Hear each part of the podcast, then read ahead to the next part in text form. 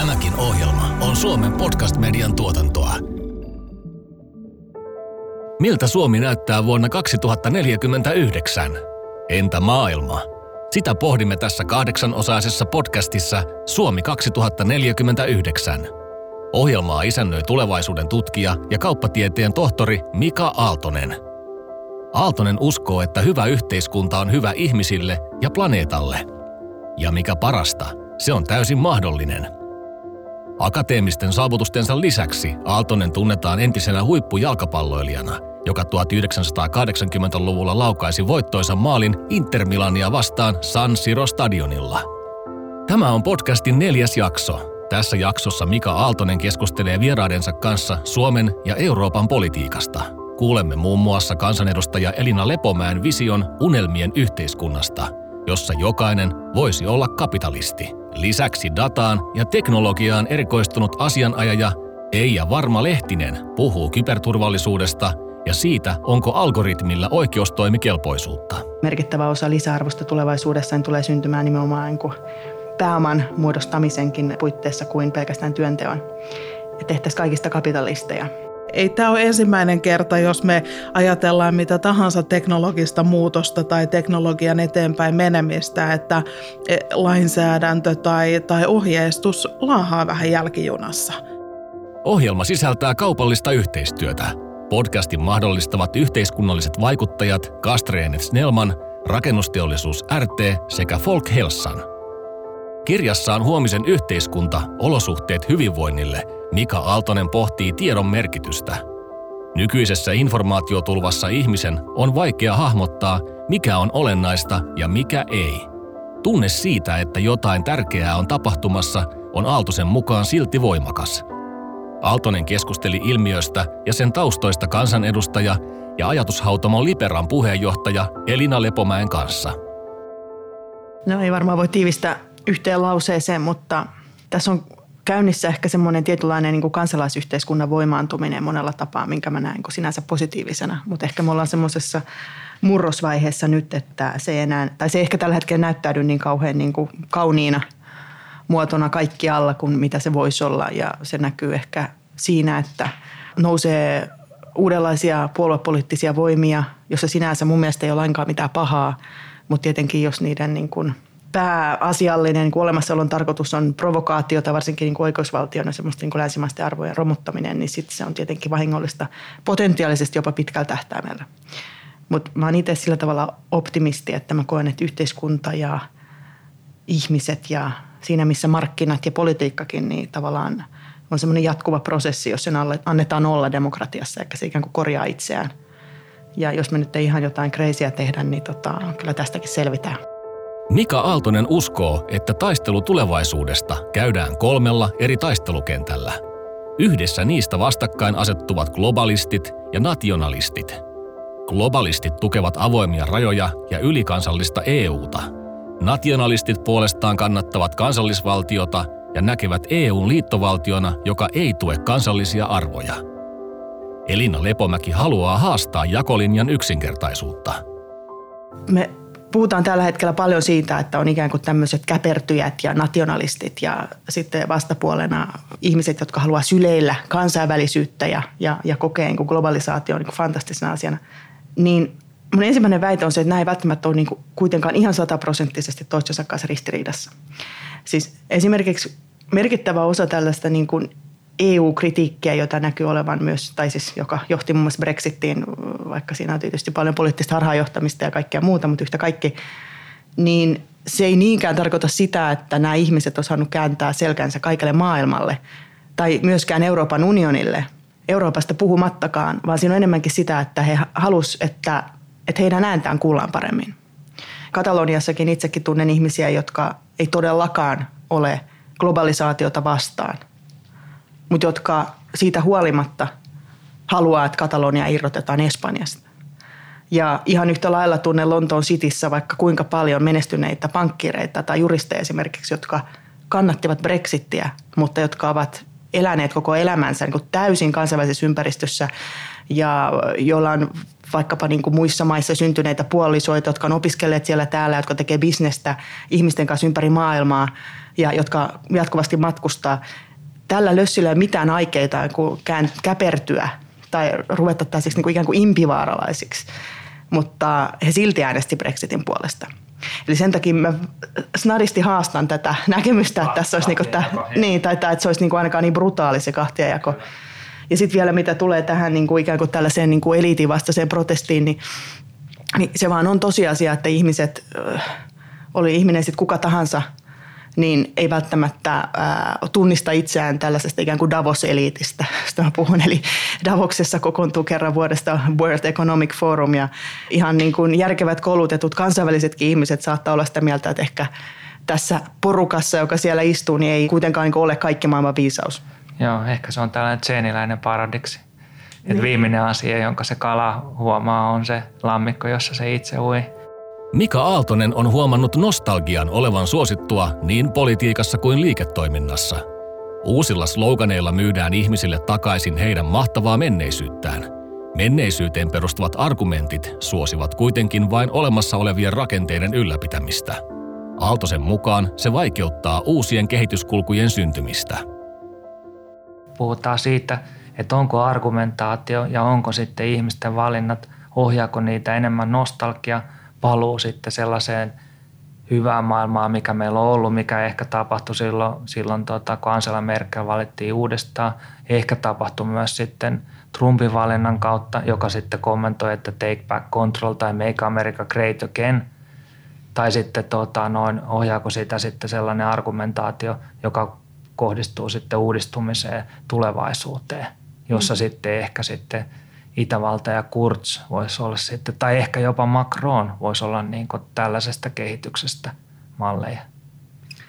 Niin, toihan on sinänsä aika lähellä semmoista niin kuin liberaali, tai anteeksi, liberaalia konservatiivijakoa.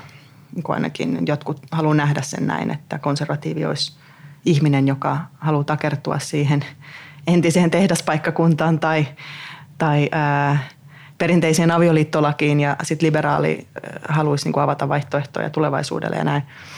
No tässä nyt vaikka itse otin tämän esille, niin mä jo heti konfliktoin myös tämän oman ajatukseni kanssa, että itse asiassa liberaali ja konservatiivihan ei välttämättä ole millään tavalla ristiriidassa. Että siis sä voit olla omilta arvoiltasi varsin konservatiivinen, mutta silti hyväksyä sen, että maailma muuttuu ja, ja tavallaan niin kuin hyväksyä myös sen, että jokainen muu ihminen on ihan yhtä vapaa elämää omaa elämäänsä haluamallaan tavalla kuin, kuin sinä itsekin että, että tavallaan siihen jakoon mä en niin paljon usko, mutta tuohon takaspäin tai taaksepäin katsomiseen ja, ja tulevaisuuteen katsomiseen, niin ihan kiistattain kun liittyy, liittyy monia asioita, mutta, mutta siinä on varmaan se, että ihmiset ehkä miellä sitä niin.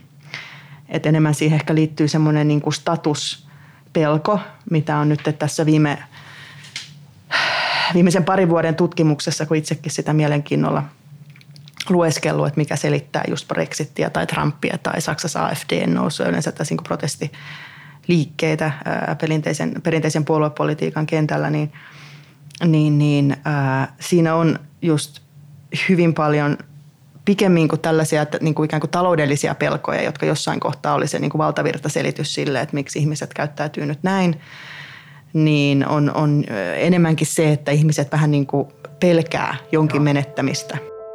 Tässä jaksossa kuulemme vielä asianajotoimisto Kastreen et Snellmannin asianajaja Eija Varma-Lehtisen mietteitä teknologian eettisyydestä. Sen lisäksi EKn toimitusjohtaja Jyri Häkämies pohtii Euroopan nykytilaa. Kuunnellaan sitä ennen, mikä on Elina Lepomäen visio tulevaisuuden Suomesta. Mun visiossa Suomi 2020-luvulla ja siitä eteenpäin on semmoinen yhteiskunta, jossa jokainen ihminen taustaan katsomatta pystyy tavoittelemaan unelmiaan juuri siinä laajuudessa, kun hän itse haluaa, ilman että samalla rajoittaa tavallaan muiden ihmisten mahdollisuutta tehdä just sitä samaa. Ja se tarkoittaa mun mielestä niin hyvinvointivaltioajattelun uusiutumista tai sen ihan tietoista muuttamistakin niin kuin tälle vuosituhannelle. Ja se tarkoittaa sitä, että, että me rakennettaisiin sellainen tavallaan vahva perusturva ihan kaikille, joka olisi täysin syrjimätön suhteessa siihen, että onko ihminen niin kuin minkä värinen tai mikä sukupuoli tai mistä hän on kotoisin ja mikä itse asiassa hänen äidinkielensä on, missä hän on kouluttautunut, missä hän on tehnyt aikaisemmin töitä. Ja yleensäkin, että mikä se aikaisempi työhistoria on, koska mä uskon, että, että toisin kuin ehkä tähän asti niin, niin tota, me tulee aika paljon monella ihmisellä elämässä semmoisia kohtia vastaan, että se perinteinen tapa, miten ollaan esimerkiksi työtämme tehty, niin ei enää toimi. Me tarvitaan niin kuin uudenlaista ikään kuin investointia omaan osaamiseen tai jopa täysin niin kuin tällaista niin kuin horisontaalista loikkaa. Ja siinä se niin kuin valtion pitäisi tulla apuun. Että sen sijaan, että valtio tai upeat eläkeyhtiöt omistaa kaiken meidän puolesta, niin mitä jos ihmiset saisi omistaa vähän enemmän itse ja sitä kautta päästä niin kuin globalisaatiohedelmistä käsiksi tai niihin hedelmiin käsiksi myös niin kuin omistamisen kautta, koska aika merkittävä osa lisäarvosta tulevaisuudessa niin tulee syntymään nimenomaan niin kuin pääoman muodostumisen, muodostamisenkin puitteissa kuin pelkästään työnteon. Ja tehtäisiin kaikista kapitalisteja. Pääsimme todistamaan kahden visionäärin, Mika Aaltosen ja Elina Lepomäen keskustelua Suomen ja Euroopan tulevaisuudesta. Mika Aaltonen uskoo, että mitä useammat ihmiset pääsevät tavoittelemaan unelmiaan, sitä demokraattisemman yhteiskunnan saamme. Tässä kehityksessä teknologialla on kasvava rooli tiedon tasavertaistajana. Jo puolet koko maailman väestöstä käyttää internettiä – Aaltonen keskusteli Kastreenet Snellmannin dataan ja teknologiaan erikoistuneen asianajaja Eija Varmalehtisen kanssa digitaalisesta vallankumouksesta. Varmalehtinen on valittu kolmena vuonna putkeen Suomen sadan IT-vaikuttajan sekä sadan oikeusvaikuttajan listalle.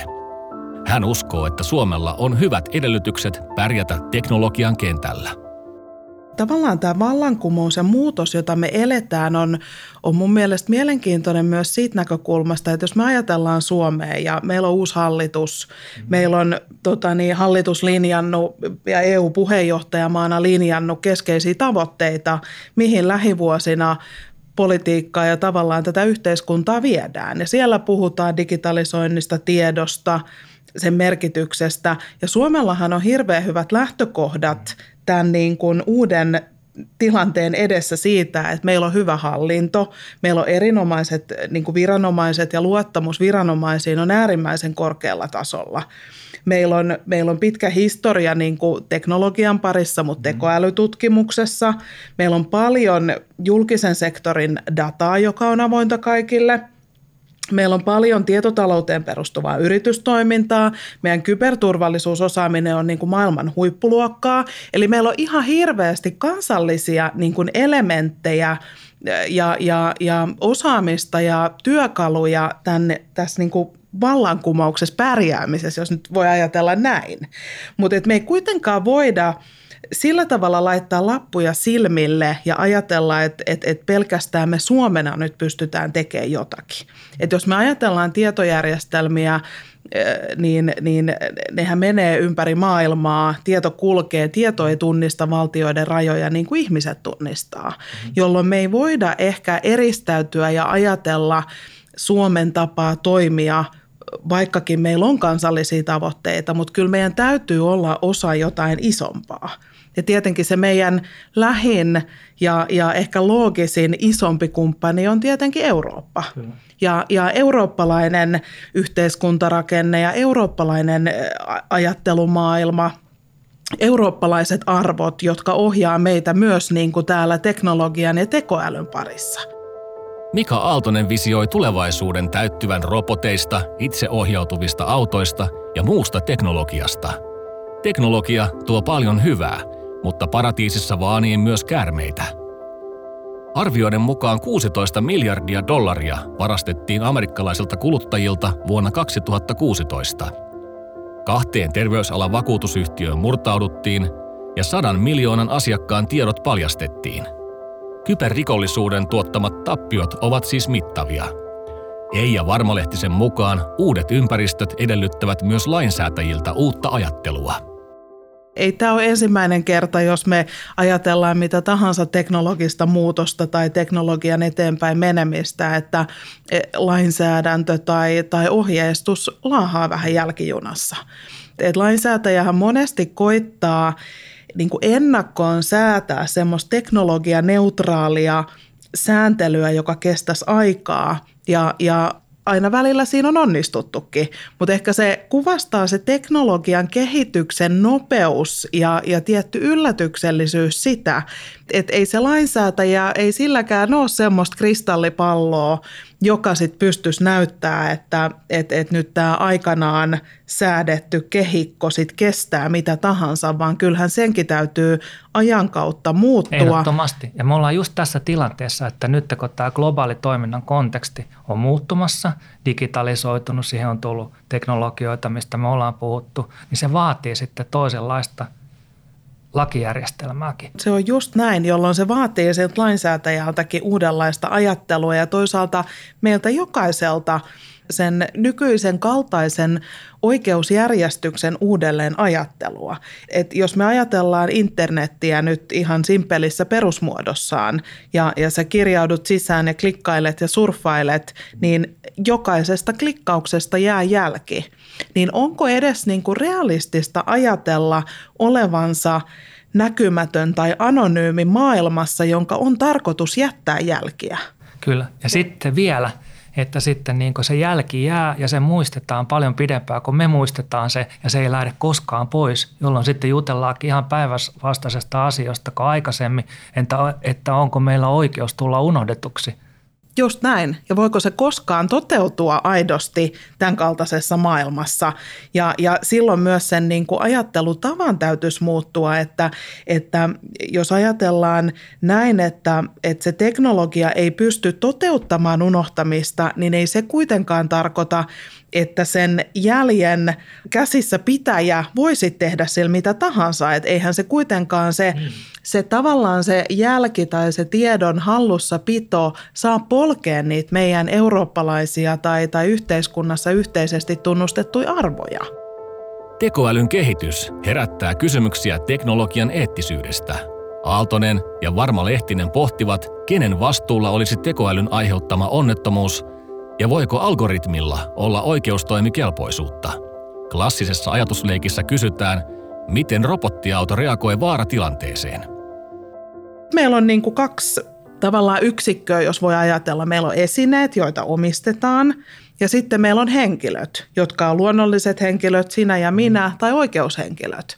Ja henkilöille taas meidän oikeusjärjestys asettaa oikeuksia ja velvoitteita ja samalla myös vastuuta – ja nyt jos me mietitään sitä tekoälyä niin kuin karkeasti tässä maailmassa, niin sehän ei ihan niin kuin istu tähän perinteiseen. Se ei ole puhdas esine, koska siinä on niitä mm. ihmisen kaltaisia, tai pitäisi olla sitten, kun te- teknologia on niin pitkällä.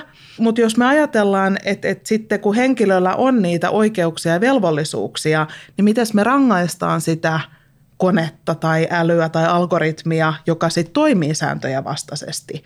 Eli oikeusjärjestyksenkin täytyisi miettiä, että koitetaanko me niin kuin sulloa se tekoäly nyt tähän esine henkilöajatteluun vai pitäisikö meidän rakentaa sinne joku kolmas välimuoto, joka ei ihan toimisi kuin kumpikaan olemassa olevista. Että kun me rakennetaan sitä tulevaisuuden maailmaa, niin yes. siellä pitää olla sitten mukana erilaisia ihmisiä ei ainoastaan sitten se koodari. Kyllä. Hmm. Ja jos me tässä otetaan käytännön esimerkki ehkä niin kuin vastuun näkökulmasta tähän, tähän tekoälyyn liittyen, että ajatellaan, että meillä on itseohjautuva auto ja varmaan klassisin esimerkki on se, että auto ajaa tiellä ja on tulos vaaratilanne, että ajaako se sitten lapsen yli, aikuisen vai vanhuksen yli. Ja sitten pitäisi miettiä, että, että mikä tässä on oikein.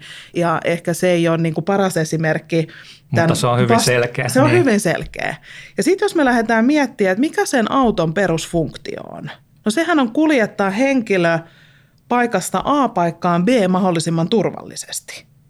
Ja, ja jos se tämmöisen liikennetilanteen johdosta sitten ehkä joku sivullinen vahingoittuu, niin, niin silloin kai se on toteuttanut sen alkuperäisen tehtävän, että se on päätynyt paikkaan B ja se on turvallinen ollut henkilöille, joita, joita se auto on kuljettanut. Ja sitten lähdetään miettimään, että onko siellä autossa olijalla jotain vastuuta, vähän niin kuin kuljettajarooliin liittyen, vai jos se on täysin niin kuin itse ajava ja ohjautuva.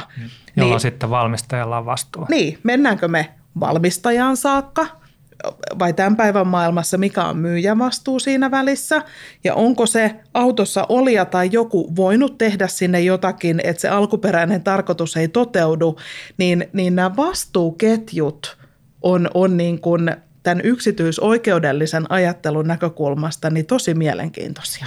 Mikä on niin sun ajatuksessa, mikä on sun neuvos, jos me ajatellaan, että me pyritään kohti tällaista niin oikeudenmukaista tekoälyn käyttöä, soveltamista? Itse ajattelen niin tähän sen, että mitä me täällä meidän työskentelyn parissa niin monesti mietitään ja pohditaan se, että et, et jos me tehdään asiat laillisesti tai sääntelyn kannalta oikein, niin se ei monesti vielä riitä. Meidän täytyy ottaa varsinkin näiden uusien teknologioiden kanssa se eettinen elementti – että se, että jos joku on lainmukaista ja teknisesti pystytään toteuttaa, niin se ei vielä tarkoita, että se on eettisesti oikein tai niin kuin tässä yhteiskunnassa hyväksyttävää. Ja sitä me ei voida koskaan jättää pois. Kuulimme asianajotoimisto Kastreen et Snellmannin dataan ja teknologiaan erikoistuneen asianajaja Eija Varmalehtisen mietteitä teknologian ja etiikan suhteesta. Siirrytään lopuksi takaisin politiikkaan – Mika Aaltonen uskoo, että monet äänestäjät haluavat politiikan lähemmäksi itseään. Poliittisen päätöksenteon erkaantuminen kansalaisista ruokkii populismia. Tätä mieltä on myös Elinkeinoelämän keskusliiton toimitusjohtaja Jyri Häkämies. Aaltonen haastatteli Häkämiestä toimistollaan Helsingissä. Nythän varmaan, jos nyt vaikka ajatellaan vain Eurooppaa, niin tavallaan niin kuin odotukset ja se, mitä politiikka ikään kuin toimittaa ja pystyy toteuttamaan, niin siinä on selkeästi nähtävissä eri maissa, vähän erityyppisiä, mutta kuitenkin niin kuin odotuksissa ja toteutuksissa ristiriitaa. Ja tämä on varmaan ollut yksi kasvualusta tälle populismille – kun maailma ja maailman haasteet ja ratkaisut on entistä monimutkaisempia, niin tarjotaan aika helppoja vastauksia ja ehkä sitten yksipuolisesti tiettyjä viholliskuvia. Otan nyt esimerkiksi vaikka tämä maahanmuutto, jonka merkitystä ja haastavuutta en ollenkaan vähättele, mutta joka niin kuin ihan yksipuolisena ikään kuin viholliskuvana tai, tai tämmöisenä vastustettavana asiana on minusta kuitenkin niin kuin liiottelua. Mutta tämä voisiko sanoa tulevaisuuden työ on yksi esimerkiksi asia, josta paljon puhutaan, että mikä, mikä tuota, työ tuhoutuu, minkä tilalle syntyy uutta. Ja mä tosiaan olin kesän opiskelemassa Yhdysvalloissa ja jos vertaa Yhdysvaltojen niin kuin, tai ainakin Piilaakson ajattelua disruptiosta ja vertaa sitä Suomeen, niin siellä niin kuin lähtökohtaisesti tämmöinen niin kuin ikään kuin vanhan heikkeneminen, tuhoutuminen on mahdollisuus, positiivinen mahdollisuus. Ja Suomessa vähän liian usein se synnyttää pelkoa ja vastustusta ja mitä pitempään sitä ikään kuin sitä vanhaa rakennetta, vanhaa työtä eh, ikään kuin puolustetaan ja pidetään siitä kiinni, niin sitä hitaammin se uusi syntyy tilalle.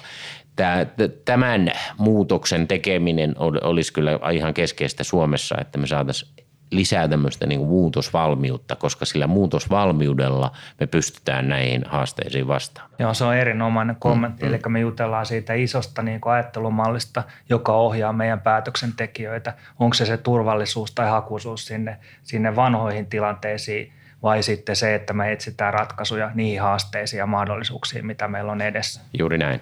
Ja, ja tota, se on niin kuin ymmärrettävää, että monesti muutos koetaan pelottavana ja loppuuko minun työ ja mitä, mitä sitten teen. Ihan tutkimustenkin mukaan Suomella on kuitenkin hyvät lähtökohdat vaikkapa tähän teknologiseen muutokseen vastata. Eli, eli Suomen osalta ne luvut, että kuinka moni ammattitehtävä muuttuu tai tuhoutuu, on kuitenkin niin kuin vähäisempiä.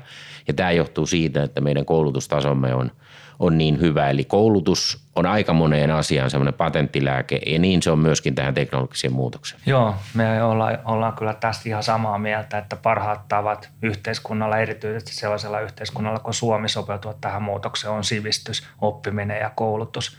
Ja nostaisin tähän vielä yhden, yhden tärkeän kysymyksen, joka meillä on ollut tässä esillä ja, ja se tulee tota, noin Amerikasta vanhalta, tota, noin filosofilta ja filologilta – Noam Komskilta, joka sanoo, että tärkein asia kaikissa yhteiskunnissa, kaikissa, kaikkina aikoina on käydä keskustelua siitä, miten me voitaisiin aidosti demokraattisesti organisoitua.